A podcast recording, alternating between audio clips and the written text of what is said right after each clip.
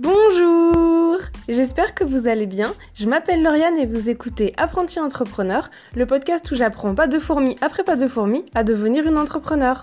Aujourd'hui nous sommes le 9 septembre et c'est donc un jour super particulier parce que c'est le dernier épisode quotidien de ce podcast. Peut-être que je me relancerai le défi à d'autres moments, mais c'en est fini de mon défi du mois d'août. J'ai réalisé 30 épisodes pendant 30 jours et je suis trop fière de moi d'avoir réussi ce défi.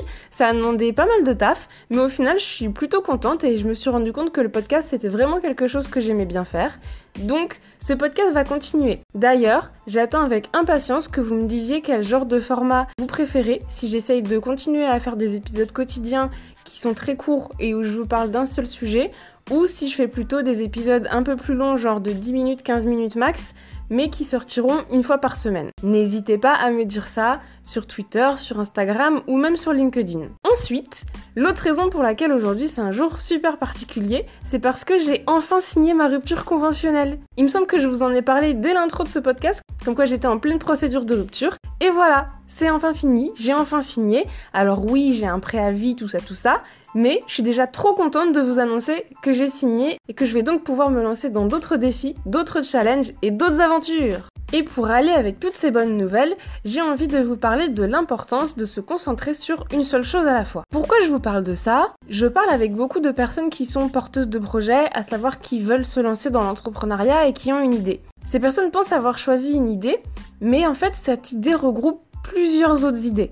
Par exemple, elles veulent faire de la sophrologie et de la beauté. Et dans le fond, c'est une très bonne chose d'avoir plein d'idées. D'ailleurs, considérez vraiment que c'est une qualité d'avoir plein d'idées parce que je vous assure qu'il y a des gens qui ne sont pas pareils. Quand il s'agit de lancer un projet entrepreneurial, je vous conseille plutôt de vous concentrer sur une seule chose. Une chose dans laquelle vous allez vraiment devenir très fort, dans laquelle vous êtes sûr de pouvoir être très bon, d'être professionnel, de pouvoir vous démarquer parce que justement vous êtes un peu expert dans ce truc-là.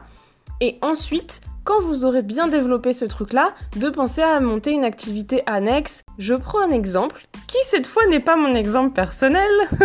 Admettons qu'il y a un restaurant qui fait des pâtes, qui fait aussi des pizzas, mais qui fait aussi de la choucroute et qui fait aussi de la bouillabaisse. Vous allez être un peu sceptique, non?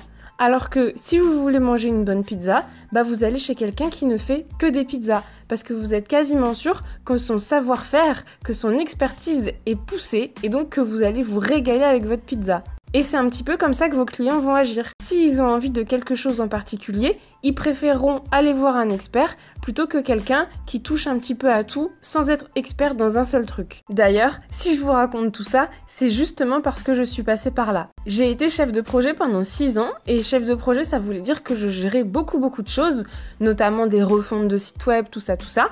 Et autour de ces refontes, je devais construire des stratégies de communication, mais aussi des stratégies de contenu. Et en fait, c'est devenu ma spécialité parce que je me suis rendu compte que autant faire des refontes, c'est pas ma passion numéro 1 et comme il me manque une petite capacité UX designer à savoir du design en très gros et en très schématisé, la refonte de site web, ce n'est vraiment pas là où je suis le plus forte. Par contre, là où je suis vraiment forte, c'est dans l'idée d'avoir une vision globale et donc de construire une stratégie de communication avec une stratégie de création de contenu.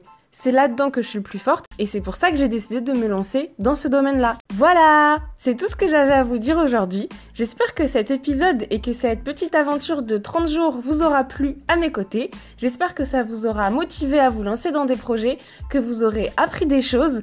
J'attends vos retours, que ça soit sur Twitter, sur Instagram ou sur LinkedIn. Et comme je vous l'ai dit, j'ai tellement aimé faire un podcast que vous pouvez vous attendre à avoir un épisode très prochainement. En attendant, je vous souhaite une bonne journée ou une bonne soirée Bisous